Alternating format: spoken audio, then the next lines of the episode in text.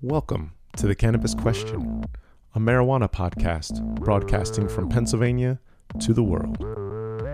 My name is Scott, and I'm your host while you dose, and this is the Daily Sesh.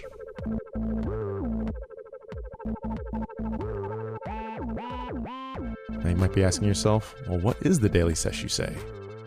And that is a damn good question. So, while you are there getting a head full of weed, I'll be here to give you an earful of weed knowledge. And today, we're going to talk about terps.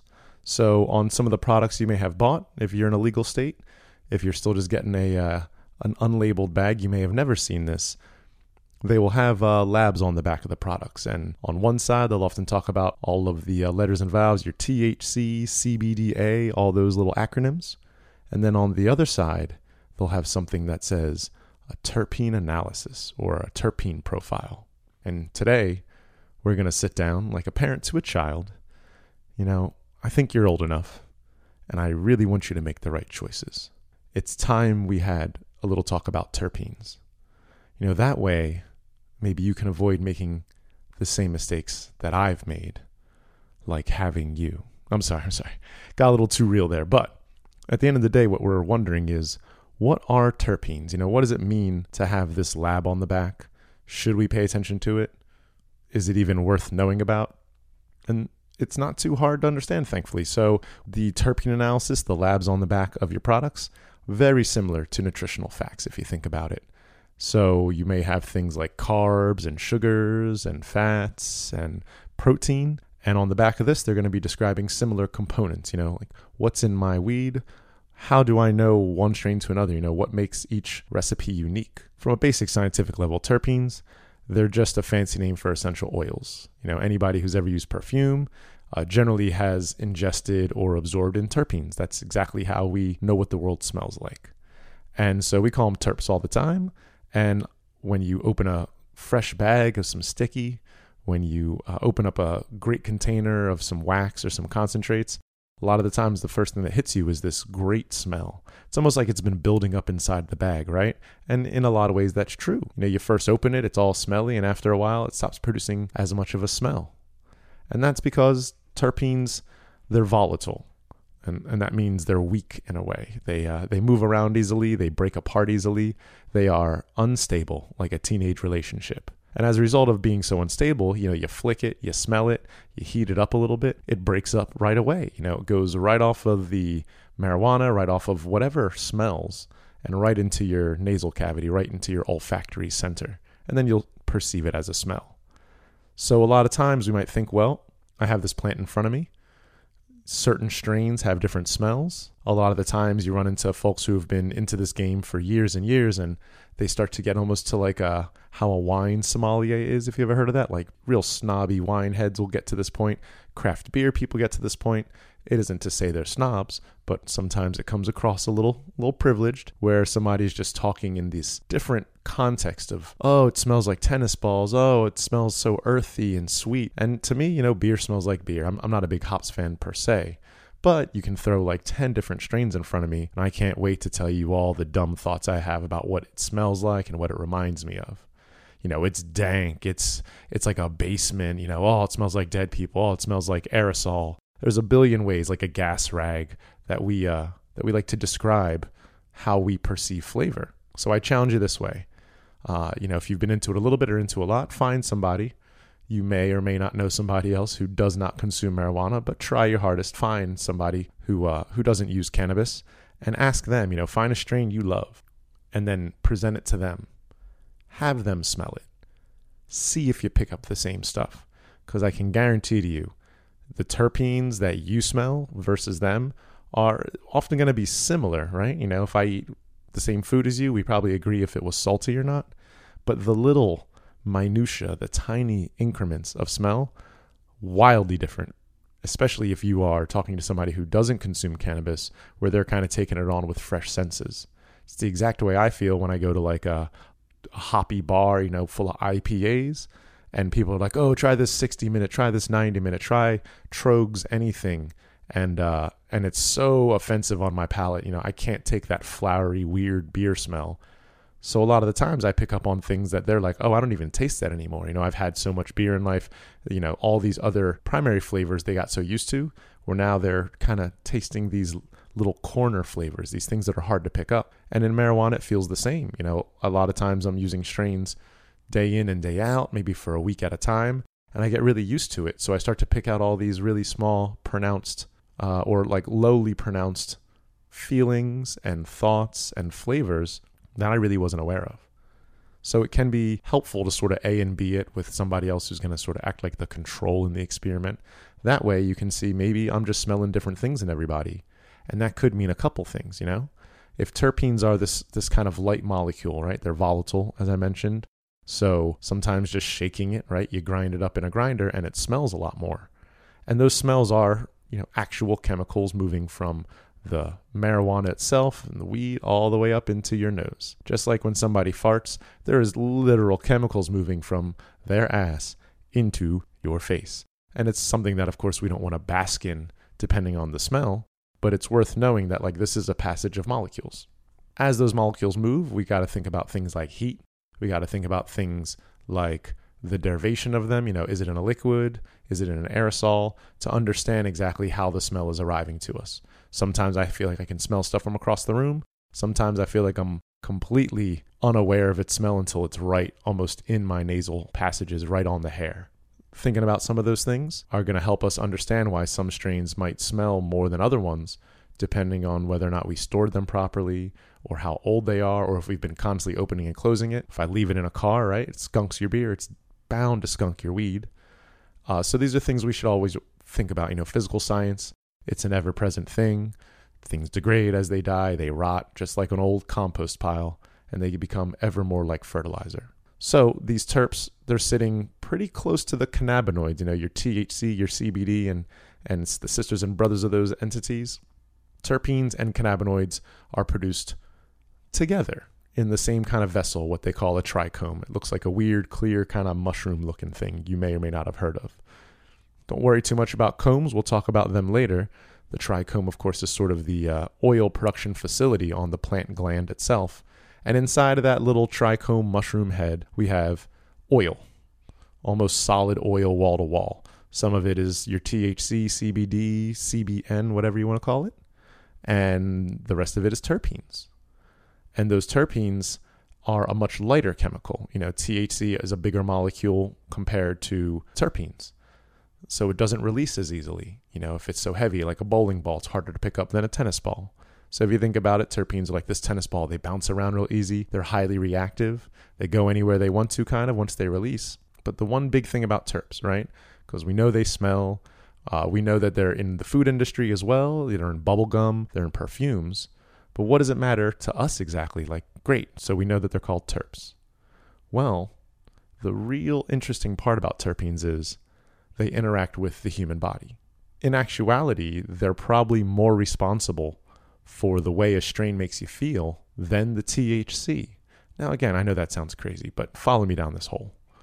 You have, in the alcohol world, your vodkas, right? Neutral spirits is often what they call them, because they take on the flavor and smell of generally whatever you put with it. And then you have things like uh, like high-end wines that are super old, and whiskeys and scotches that have been aged for years and years. And they're all brownish colored, and, you know, they've shifted a lot of their flavors where, oh, the smell has so much more going on than on a vodka. And so then we start to think, like, why do I have a preference between the two? Is it because I can use vodka differently? Or is it because I prefer flavor when there is none as another option? You know, do I want something bland or do I want something flavorful? You know, think of your favorite food. Would it be your favorite if I removed all of the flavor, all of the smell? Or, you know, the old classic pinch your nose while you're trying to do something and it doesn't, you can only taste like salty and sweet and bitter kind of thing.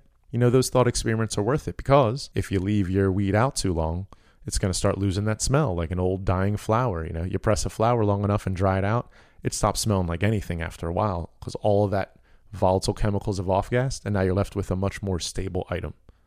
Now, in our bodies, of course, the fresher the cannabis, the more of these chemicals are available. And when they release and they interact with our bodies, they're going to create a host of different effects. I would dare say an unpredictable amount of effects. Not in like a scary way, like walking out in a snowstorm without a shirt on, unpredictable. I mean, like, it's hard to tell exactly what you're going to feel, because you could be happy right now, you could be tired later, you could be hungry after that.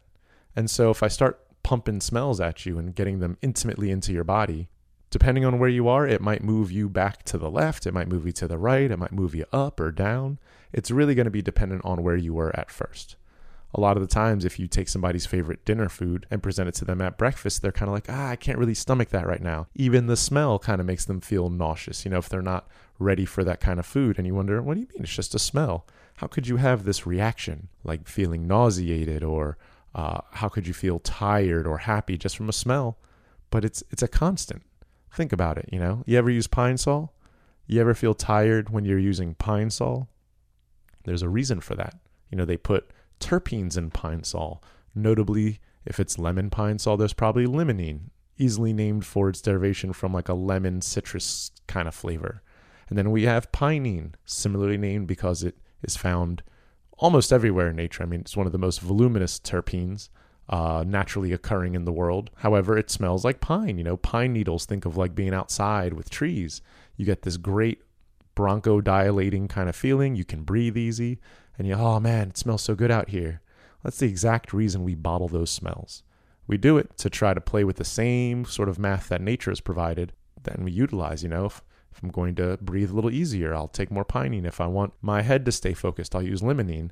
Just as some good examples of exactly how this corner of science developed and has been very useful, extremely useful, dare I say, for being able to help people attract each other, keeping your clothes clean, flavoring our foods, you know, making the world a little more pleasant than just whatever comes out of it. And it was utilizing the same overall approach that marijuana already has naturally involved with its process, which is using terpenes, understanding what the flavors are, and then being able to at least see where it's going. You know, if you told me, here's a cake and it has uh, two hundred grams of sugar in it, you know, I might think, well, I guess that's a lot of sugar. You know, it's more than twenty grams, and sometimes twenty grams sounds like it's a lot. But, if, you know, as an individual, I might not really understand what how sweet that's going to be.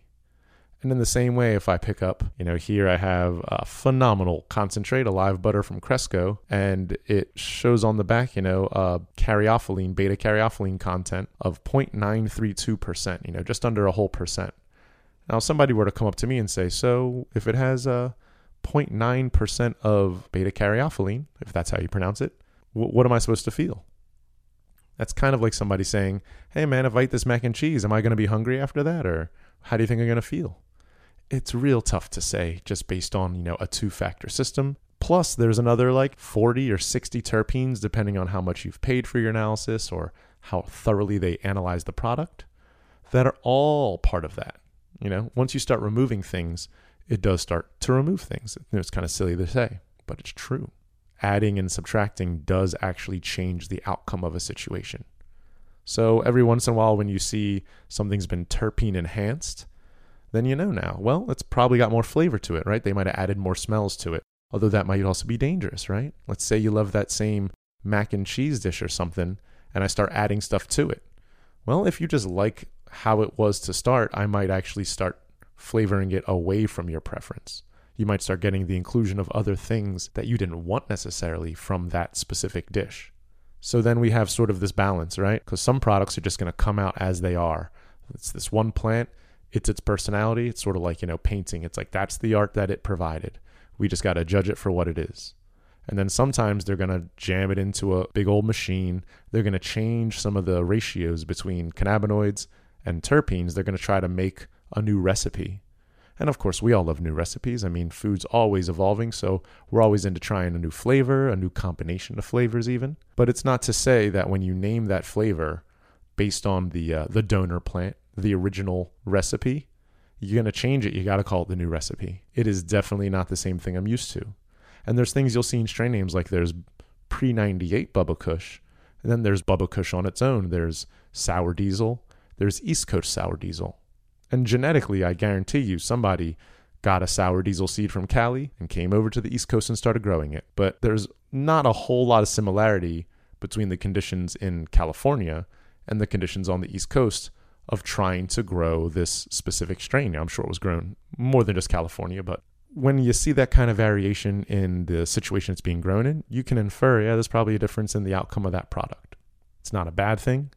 It's something we kind of want to welcome. You know, variety is a strength in marijuana.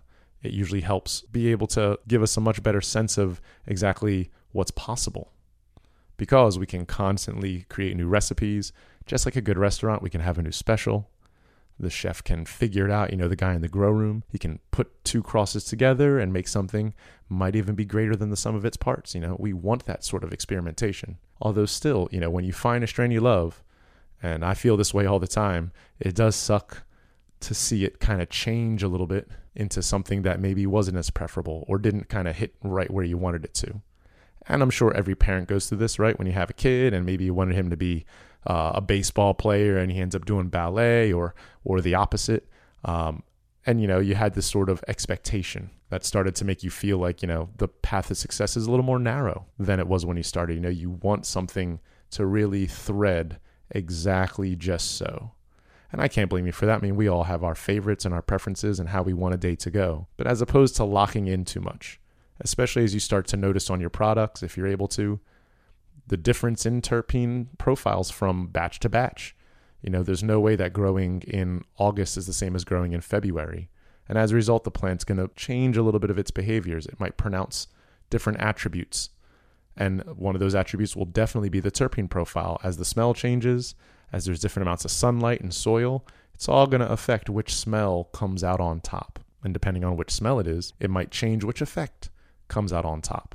It might change why I start to go towards that strain as it starts to kind of mutate and evolve through the process of human interaction and environmental interaction. So keep it in mind, you know, as you move forward, thinking about why and what you like, and you start running into some deviations from what you're used to. I've had people tell me straight up, you know, there's no way that this is Purple Haze. Sure, it's purple.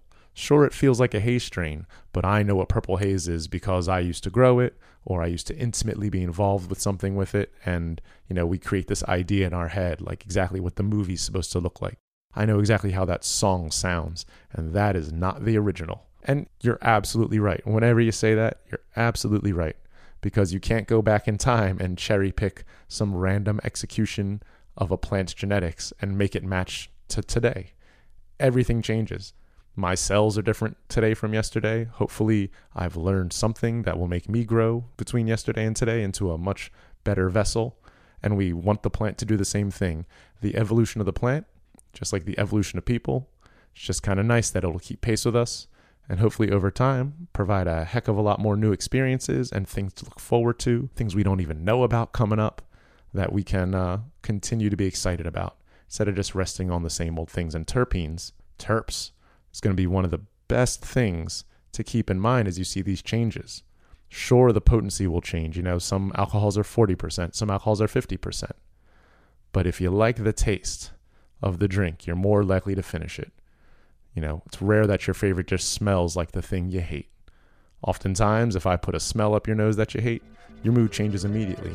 So it's always worth remembering that as much as the T H C percent matters, as much as the strain name matters, and the style of execution, if it's in flower or if it's in a concentrate or if it's an R S O or an edible, well, every time it grows, it changes a little bit of the character of the experience. Just something to keep in mind while you sesh today. And uh, moving forward, uh, thank you for joining me on today, the first daily sesh of the Cannabis Question. Uh, we'll be tackling a lot of the details about how the current world of marijuana looks and how we can make sense of it. So thanks for joining me today. Hope you enjoyed your sesh, and I'll talk to you next time. Remember to stay healthy and medicated. Have a good one.